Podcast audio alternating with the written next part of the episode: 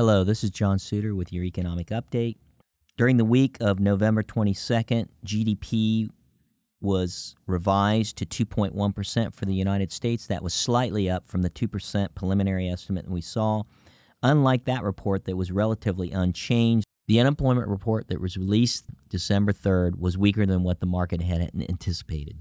Economists had forecasted 550,000 non farm payroll jobs to be added to the economy. However, only 210,000 were added for the month of November. That was the lowest recording of job growth in the United States for the entire year up to this point.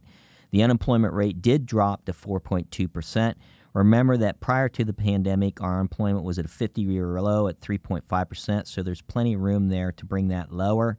The labor participation rate edged up to 61.8 Remember there that uh, the United States lags other developed countries uh, with a lower labor force participation rate, so that's a concern as we uh, continue to see this recovery take form.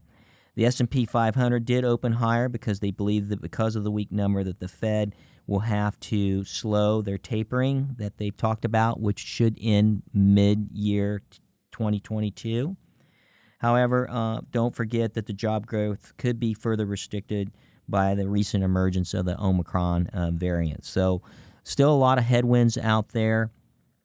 And on the average, uh, we've been trending lower for the year. So, with that, uh, keep your eyes peeled for uh, a strong, hopefully, a stronger report in December by the end of the year. Thank you for listening, and don't forget to download the Economic and Market Watch dashboard.